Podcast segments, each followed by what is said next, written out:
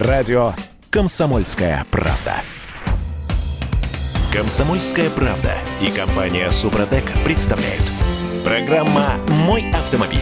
Всем доброе утро. Это радио «Комсомольская правда». Я Алена Гринчевская и программа «Мой автомобиль». И мы вновь говорим про машины с редакторами портала «Осипов.эксперт». Андрей и Олег Осипов со мной на связи. Андрей, Олег, приветствую. Доброе утро. Доброе утро. В этой части программы давайте поговорим о том, что совсем скоро автомобилистам в России начнут выдавать права нового образца. И не только права, изменения коснутся еще и ПТС.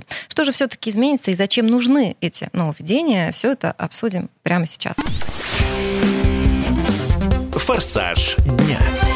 Андрей, Олег, давайте разбираться. Можем начать со сроков, когда в России, собственно, могут уже начать выдавать права нового образца. Неужели уже так совсем скоро? первого ноября две тысячи двадцатого года. Они ведут, но вообще выдавать новые права нового образца должны, ну, по крайней мере, об этом говорит ГИБДД, уже с августа две тысячи двадцатого года, то есть с августа угу. этого года. Но, правда, сразу должен заметить, что сейчас в столице, по крайней мере, наблюдается не очень приятная ситуация. Замена водительских удостоверений, как известно, в власти решили, что в условиях карантина те водительские удостоверения, которые были действительно с первого февраля до пятнадцатого июля, то есть должны быть заменены, их можно заменить до тридцать первого декабря две тысячи двадцатого года. МВД также это уточнило. Но потом появились дополнительные уточнения ряда отделений ГИБДД Москвы и Московской области, которые говорили о том, что права все-таки нужно заменить до пятнадцатого июля, а не, не ждать, собственно говоря, тридцать первого декабря. То есть и что, и, и все двинулись срочно да, менять права? Это итоге, было вавилонское столпотворение. Да, оно до сих пор наблюдается, я вам должен сказать, Ален. Угу. До сих пор. У нас же сейчас водительское удостоверение можно поменять не только в ГИБДД, но вы можете обратиться в многофункциональный центр госуслуг, МФЦ так называемый. Угу. Они, кстати говоря, есть, по-моему, не только в столице, но и в других регионах России. Так вот, очереди выстроились, просто жуткие. Один мой приятель, опять же, из личного опыта, попытался записаться на замену водительского удостоверения через приложение госуслуги. Так вы не поверите, уже в сентябре нет свободных не может быть. слотов. Ну, то есть слушайте, ни в июле, ни в августе, ни в сентябре. Да. Давайте сразу успокоим автомобилистов, которые сейчас нас слушают и думают про права нового образца. Надеюсь, что не нужно будет старые действующие права на эти новые менять. Давайте сразу а, об этом нет, поговорим. Речь идет, угу. речь идет вообще, в принципе, о замене водительских удостоверений. Угу. Но, по, по идее, в августе, если бы вы меняли водительское удостоверение, то вы могли бы получить как раз-таки права так называемого нового образца. Угу. А, это хорошо. И я бы рекомендовал тем, кто сейчас меняет водительское удостоверение или собирается делать в ближайшее будущее, именно брать права нового образца, потому что они, наконец-таки, приведены в полное соответствие не только с правовыми актами России, но и с Венской конвенцией. То есть самое главное, что там появится в верхней части лицевой стороны, вот на этих новых правах, будет расположено сразу три надписи, кроме привычного водительского удостоверения, будет по-французски «Permis de conduire» и «Driving license» по-английски, собственно говоря. Они будут размещены в три строки mm-hmm. в последовательности: русская, французская, потом английская, на английский шрифт. А главное, что и фамилия будет ваша написана на русском и английском. На латинице. На да, латинице. латинице. А значит ли это, что международные права будут уже не так нужны, как до этого? Вот. Да. Вот они вообще не нужны, потому mm-hmm. что это была глупость отчаянная с международными правами.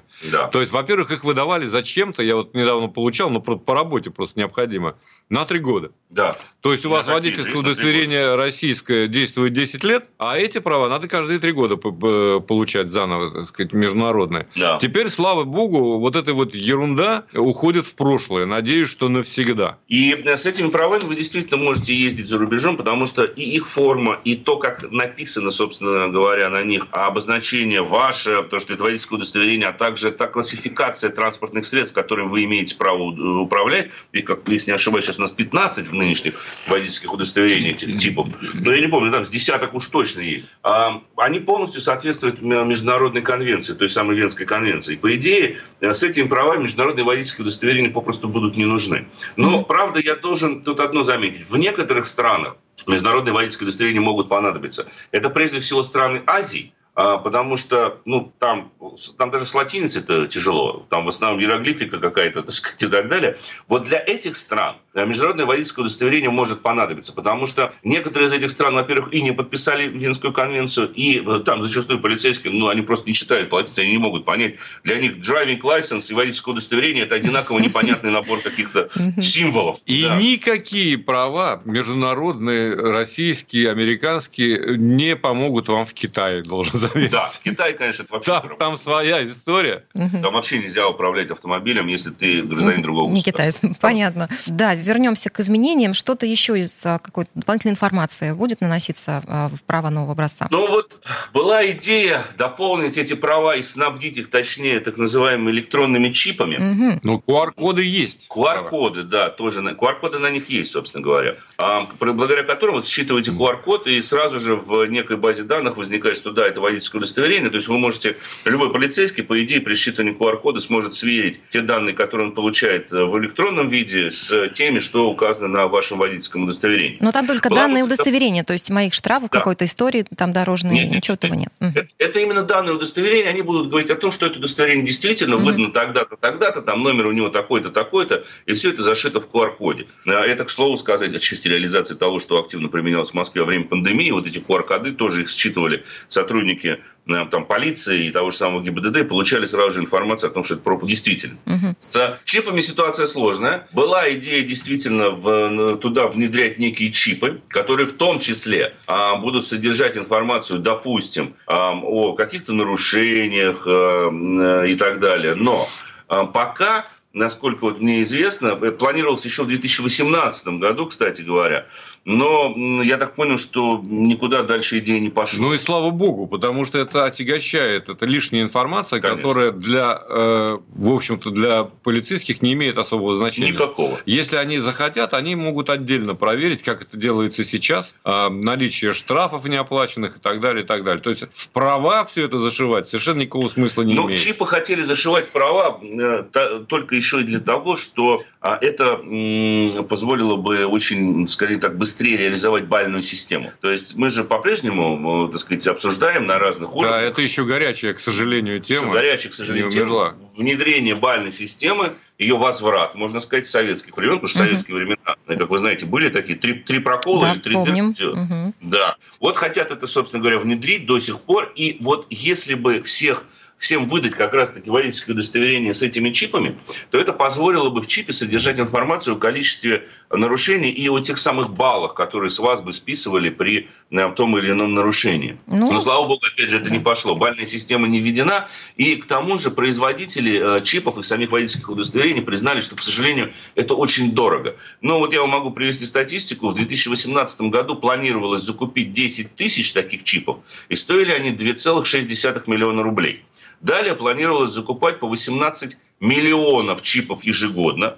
На, в две тысячи девятнадцатом году на эту цель закладывали почти пять миллиардов рублей. В две тысячи двадцатом больше, уже пять целых сто миллионов, э, то есть пять целых один миллиарда рублей. В двадцать первом пять целых три, в двадцать втором пять целых шесть, в двадцать третьем пять целых восемь. Ну, в общем, по нарастающей, да? По нарастающей, угу. да, по нарастающей.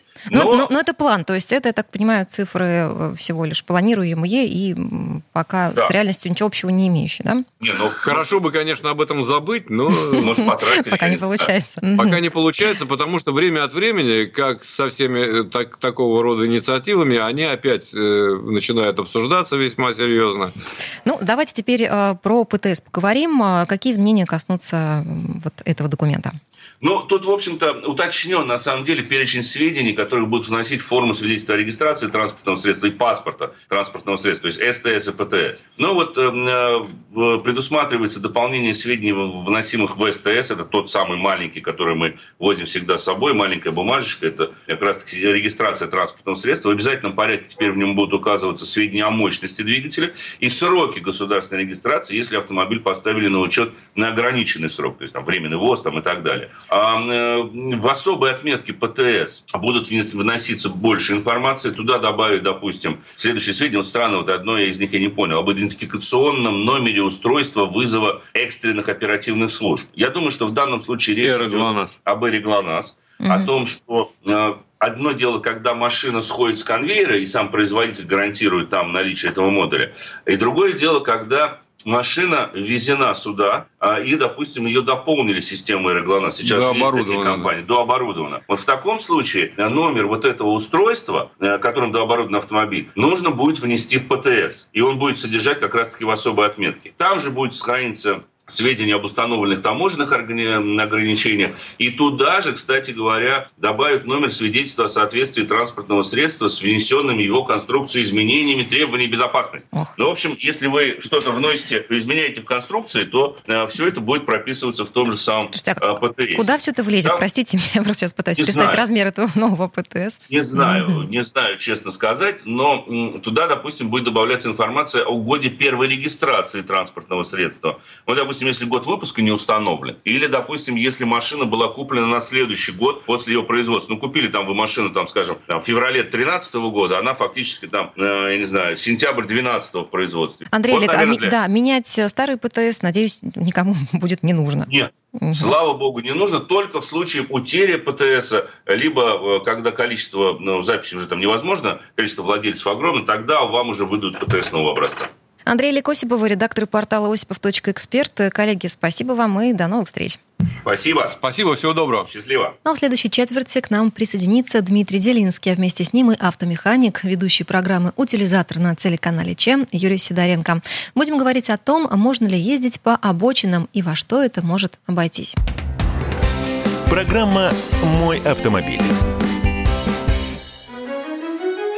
Георгий Бофт. Политолог, журналист, магистр Колумбийского университета, обладатель премии «Золотое перо России» и ведущий радио «Комсомольская правда». Авторскую программу Георгия Георгиевича «Бофт знает». Слушайте каждый четверг в семнадцать ноль ноль по московскому времени. А что такое деньги по сравнению с большой геополитикой? Мы денег тут не считаем. «Комсомольская правда» и компания «Супротек» представляют. Программа «Мой автомобиль».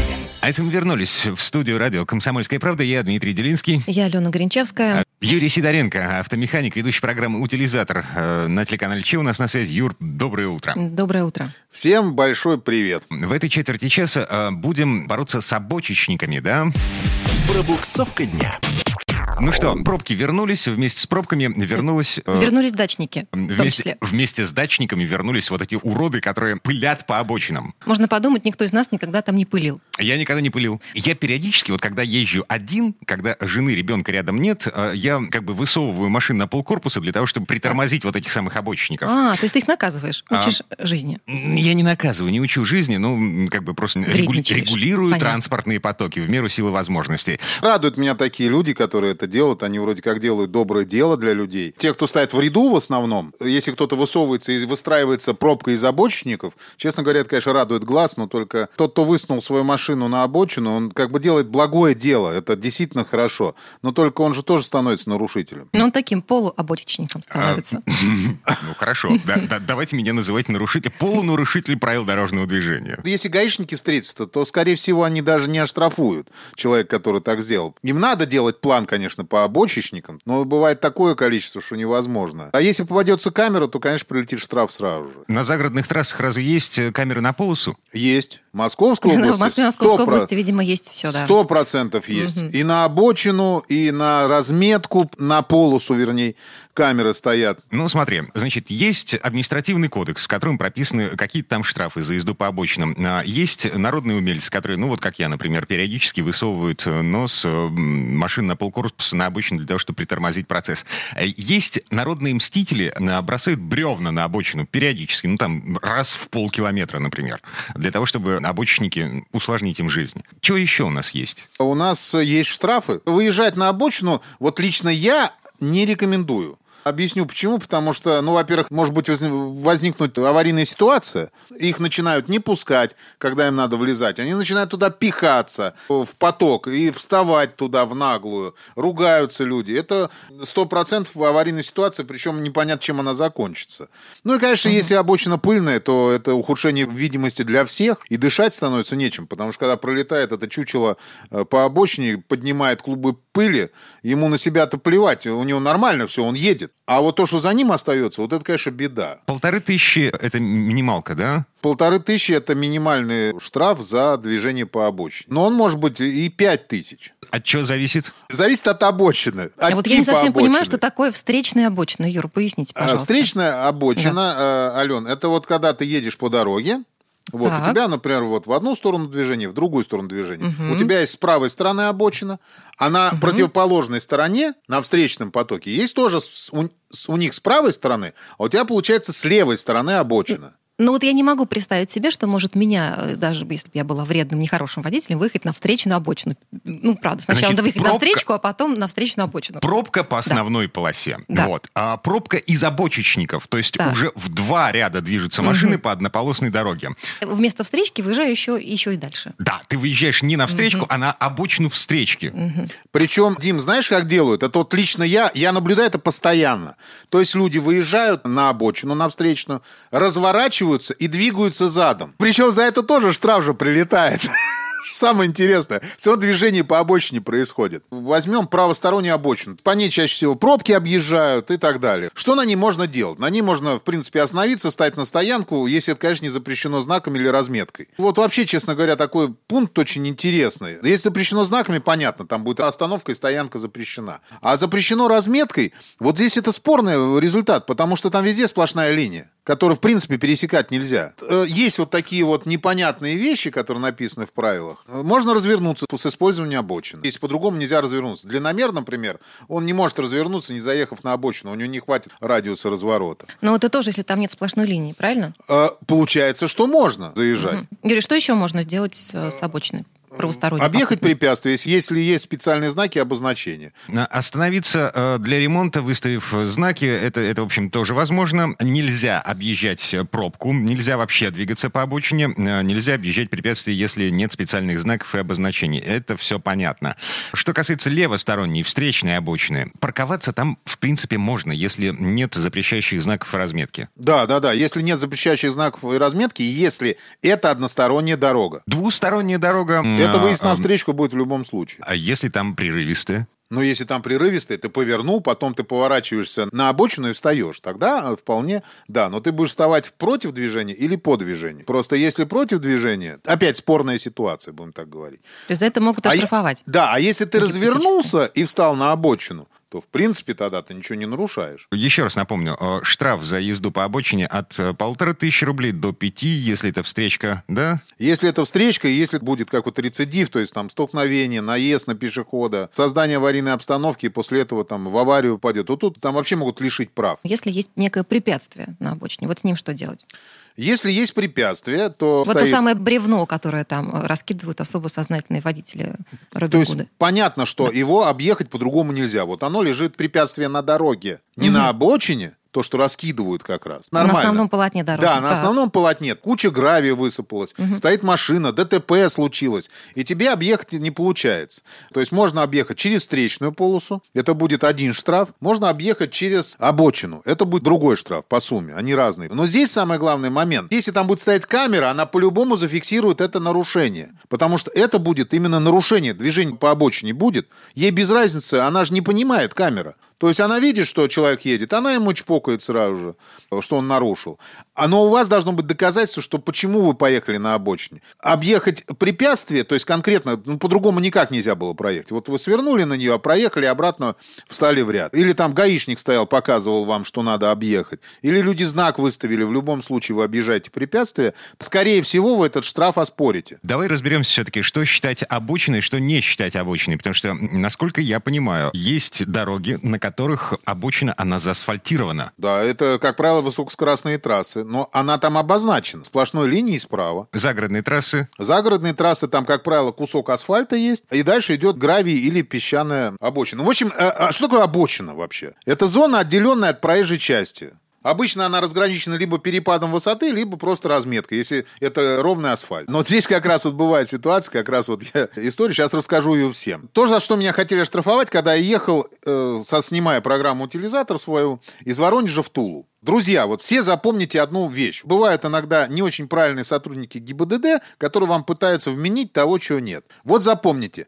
Асфальтированной обочины нет, если она никак не обозначена. Еду по трассе, только что положили участок. Асфальтированный, ну, прям не только что, не прям передо мной, ну, допустим, там, вчера. Это был участок, причем там, ну, такой длинный, километра четыре, наверное. И на нем, естественно, никакой разметки пока нет вообще. Я ехал по краю проезжей части с прицепом, гримеркой, взял вправо, проверил, правее принял. Еду по краю асфальта, пропуская поток, который за мной скопился. И пока я ехал, прям выехал на инспектора. То есть он стоял на обочине, я прям вот в него уперся. Он стоит, улыбается, говорит мне, что я двигаюсь по обочине, и за это штраф. Я говорю, подождите, пожалуйста, извините, так разметки же нет никакой, обозначающей обочину. А он отвечает, да, разметки пока нет, но по факту-то она здесь будет и должна быть. Так что я ехал по обочине, и штраф это будет. Я им совершенно спокойно говорю, я с асфальтового покрытия не съезжал, а сплошной линии разметки, обозначающей обочину, нету, не нарисовали ее. Соответственно, в этом случае обочина – это всего лишь расширенная дорога. А по дороге могут передвигаться любые транспортные средства. Инспектор улыбнулся, сказал, что я ошибка умный. Потом подошел второй друг, он меня узнал, пофотографировал, все нормально. Угу. Все-таки, если есть асфальтовое покрытие, есть кусок какой-то там проселочной, что ли, дороги рядом, и нет разметки. И если я на нее выезжаю, это не нарушение.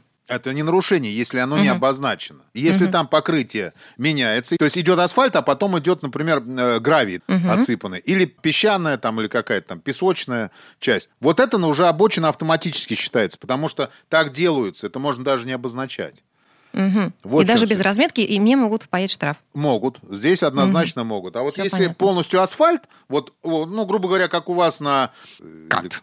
Кат. Там от забора до забора вот полоса идет. Там нету нигде обочины, там, песчаной или гравийной. То есть там везде асфальт. Но с правой mm-hmm. стороны и с левой стороны, кстати, там есть э, сплошные линии, за которые заезжать нельзя. А, время что-нибудь разыграть. С удовольствием. Конкурс моей мечты. Что у нас на кону, Юр? А у нас сегодня триботехнический состав Супротек, АКПП, либо МКПП. Ну, в зависимости от того, какая машина будет у победителя. Либо с автоматом, либо с механической коробкой передач. Формулировка вопроса? Вопрос. Внимательно слушаем, потому что обожаю такие вопросы, как в билетах с приставочкой «не». Я их называю. Есть разные причины, по которым возникает масляное голодание в системе смазки двигателя. Какой из пунктов ниже не приводит к масляному голоданию? Первое. Длительная прокрутка двигателя стартером. Угу. Второе. Резкий набор оборотов при активном старте. Так. Третье. Езда по скоростной трассе в течение двух и более часов непрерывно. Хорошо. И четвертое – нагрев двигателя сверх рабочей температуры. Тот вариант, который вы считаете правильным, присылайте к нам на редакционный WhatsApp или Viber восемь девятьсот шестьдесят семь двести ровно девяносто семь ноль два, девятьсот шестьдесят семь двести ровно девяносто семь ноль два. А поскольку приз у нас, ну, как обычно, один, на календаре вторник, давайте объявим победителем того, кто пришлет правильный ответ вторым по счету. Я напомню, все подробности конкурса на сайте супротек точка ру. Спонсор программы ООО «НПТК Супротек».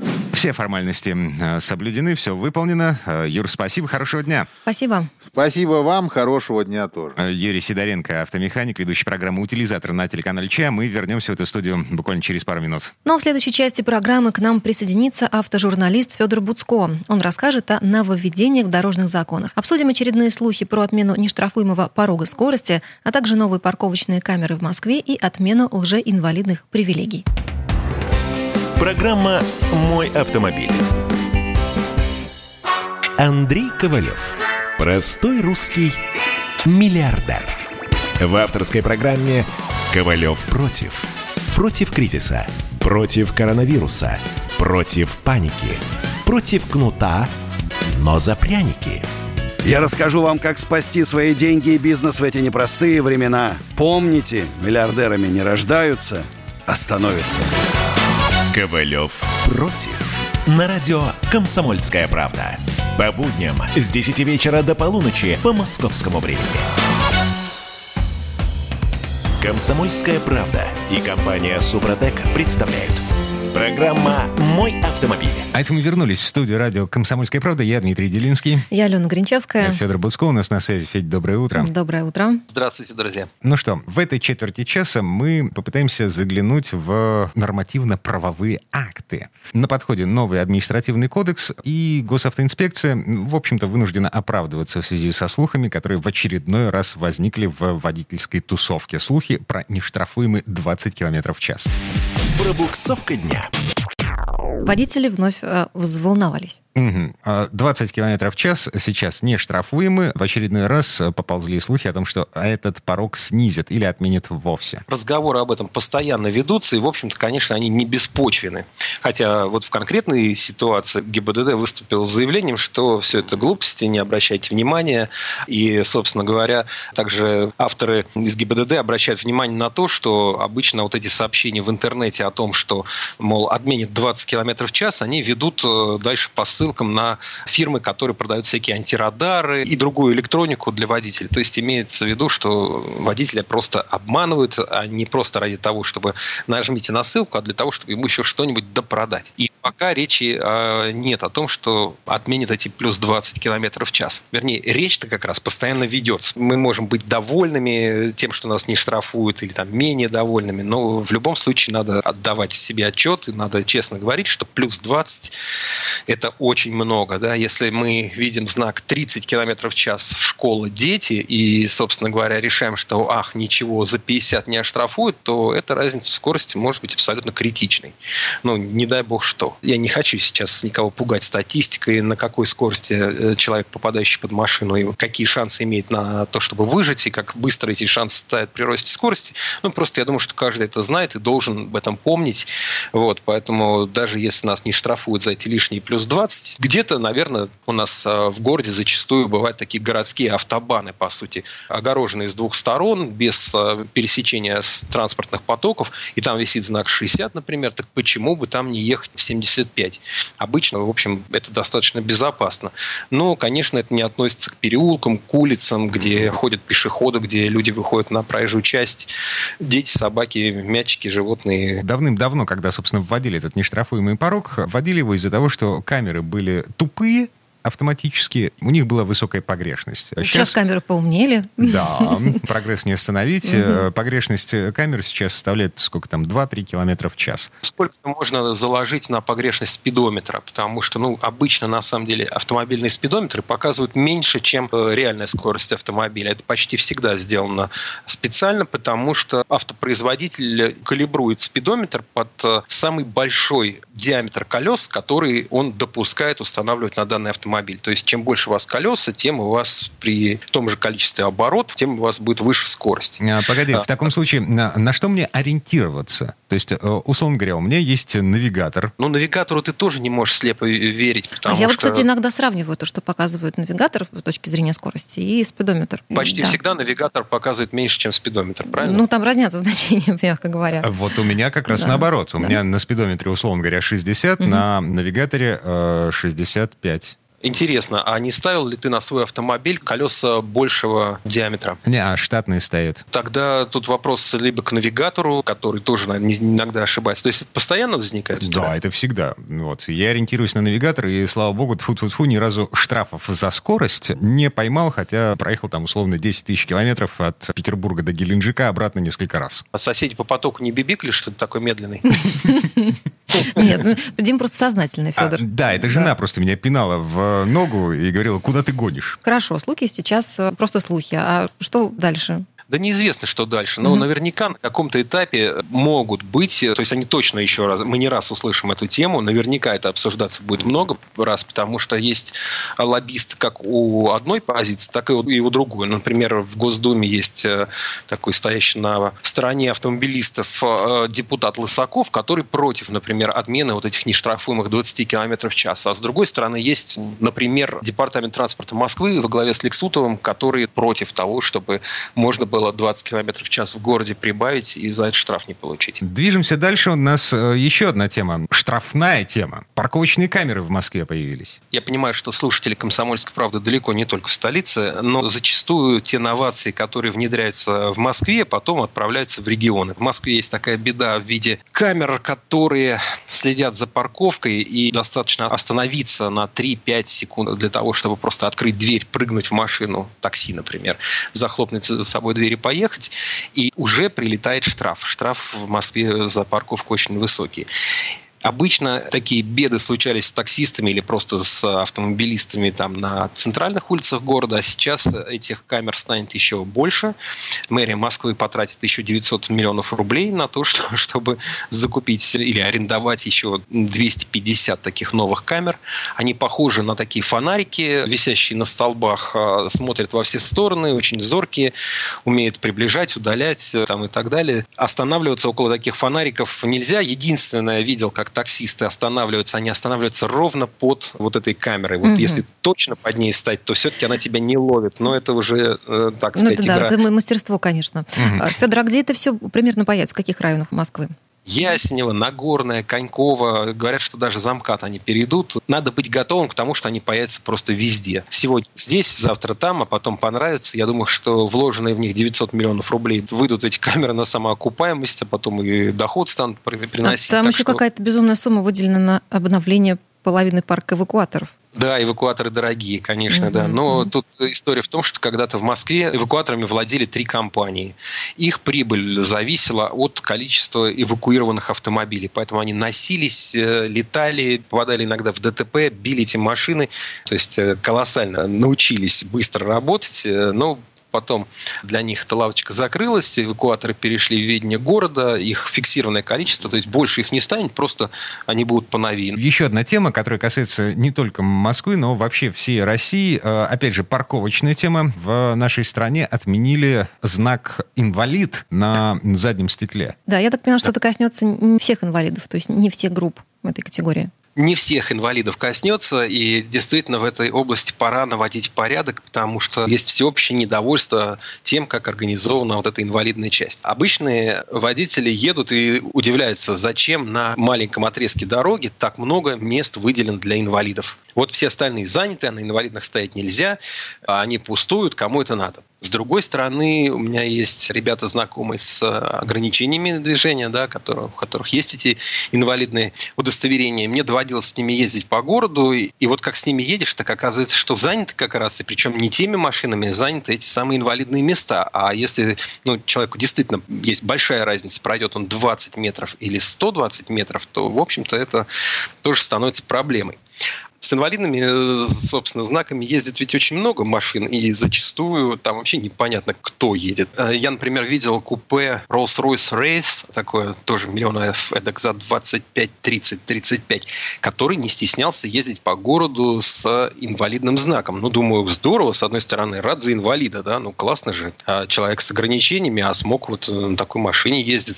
Специально подъехал, посмотрел, там такой лучащийся здоровьем, загорелый, крупный, молодой человек сидел. Не знаю. Ну, ведь дело в том, что знак инвалидности можно клеить не только, если ты инвалид, это твой автомобиль, но если у тебя в семье есть инвалид, ты его mm-hmm. иногда водишь. Можешь наклеить этот знак.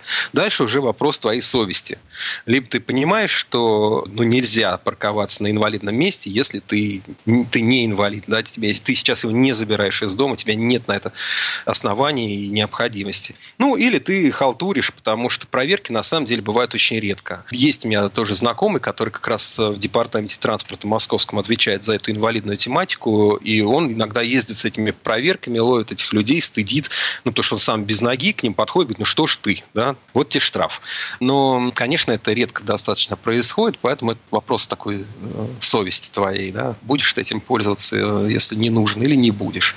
И сейчас, в общем, решили немножко навести в этом порядок, но пока в том отношении, что если у тебя третья группа, и у тебя там чуть-чуть шалит давление, да? А у нас э, таких в стране там под пять миллионов человек с этой третьей группой. Не, погоди, а, передергиваешь. три с половиной миллиона. Поменьше. Угу. Ну, я помню, что всего инвалидов двенадцать миллионов у нас зарегистрированных угу. в стране. Ну, как они там делятся по группам. Потом у кого-то может быть третья группа, но ему как раз ходить тяжело. Да? Угу. Но, в общем, те, кому ходить не тяжело, не должны пользоваться вот этими зонами инвалидными. В общем, это справедливо. Действительно, тут надо разбираться, потому что, ну, вот, инвалидам нужно, чтобы были парковки, вот, а кто не инвалид, вот, не, не нужно, чтобы они стояли на этих местах. Угу. То есть это нужно будет обращаться в бюро медико-социальной экспертизы и получать специальное удостоверение, которое позволяет пользоваться парковками в том случае, если э, тебе действительно тяжело передвигаться, но группа инвалидности у тебя всего лишь третья. Да, совершенно верно. Ну, собственно, как и сейчас. Сейчас тоже все вот эти а, знаки инвалид, уже их нельзя покупать в магазинах, их, собственно, там и нет. И не нужно их заказывать в интернете, нужно идти вот это бюро медико-социальной экспертизы, и там через комиссию ты получаешь этот а, знак. Так, ладно. Странные времена настали. Федор Буцко был у нас на связи. Федя, спасибо. Спасибо. И будьте здоровы. Тебе хорошего дня, а мы вернемся в эту студию буквально через пару минут. Ну а в следующей части программы у нас журналист и летописец мирового автопрома Александр Пикуленко. Речь пойдет о поездке на двухместном болиде «Формулы-один». Поездке, о которой мечтают многие, однако доступна она лишь избранным, поскольку удовольствие это, мягко говоря, не из дешевых. Программа «Мой автомобиль». Когда армия. Состояние души. Военное ревю. На радио «Комсомольская правда». По вторникам и четвергам полковник Виктор Баранец метко стреляет словом. Ну а теперь, если Эрдоган только заикнется, мы ему приставим большую розовую дулю к носу. Ну правильно же. А полковник Михаил Тимошенко подает снаряды. Вся правда о настоящем и будущем наших вооруженных сил. Ну и немного армейских баек. Медведя можно научить стрелять из автомата. В прямом эфире. Слушайте и звоните. Военное ревю. По вторникам и четвергам в шестнадцать ноль ноль по московскому времени. Никто не уйдет без ответа. «Комсомольская правда» и компания «Супротек» представляют. Программа «Мой автомобиль». А это мы вернулись в студию радио «Комсомольская правда». Я Дмитрий Дилинский. Я Алена Гринчевская. В этой четверти часа у нас немного нетрадиционная история от Александра Пикуленко. На этот раз речь пойдет о необычной поездке, участником которой наверняка хотели бы стать многие. А именно поездки на болиде «Формулы-один». Ну, правда, на двухместном болиде. То есть это не боевая машина. А вообще удовольствие не из дешевых. Но тех, кто мечтает почувствовать себя настоящим топовым гонщиком, хотя бы на месте пассажира, не остановят никакие трудности. Предыстория. Здесь все по-взрослому. От своего командного мостика до пит-стопов. Это то, что нельзя купить ни за какие деньги. Это возможность оказаться внутри «Формулы-один», что остается на долгие годы в памяти тех, кто это испытал. Двухместную машину «Формула-один» создали в Минарди еще в начале двухтысячных. И хотя формульные болиды не живут долго, двухместные ездят до сих пор. Их используют для того, чтобы покатать особо знатных персон и журналистов. Попадая в бокс, ты окунаешься в привычную гоночную атмосферу. Гараж одиннадцатой команды «Формула-один» выглядит так, как и положено. Ящики с инструментами, гоночные комбинезоны механиков, везде стерильная чистота, изобилие компьютеров. Вокруг тебя снуют специалисты, продолжая готовить машину к выезду на трассу. Единственное отличие от соседних формульных команд разве что минимум спонсорских логотипов. В центре этого действа два двухместных гоночных болида. У машин, как уже было сказано, долгая история. Их спроектировали в тысячи В тысяча девятьсот девяносто восьмом году под именем Tyrell ноль двадцать шесть. Потом они перешли в наследство команде Минарди и с тех пор особо не менялись. Они так и остались с карбоновым монококом и аэродинамическим обвесом из начала двухтысячных. Зато у них классные моторы. Хотя на их клапанных крышках красуется надпись «European», это настоящие Cosworth ви десять. Трехлитровые моторы, о которых с такой ностальгией вспоминают болельщики со стажем. У них такой звук, что всем стоящим рядом берут Беруши нужны обязательно. Иначе болевые ощущения в ушах останутся надолго.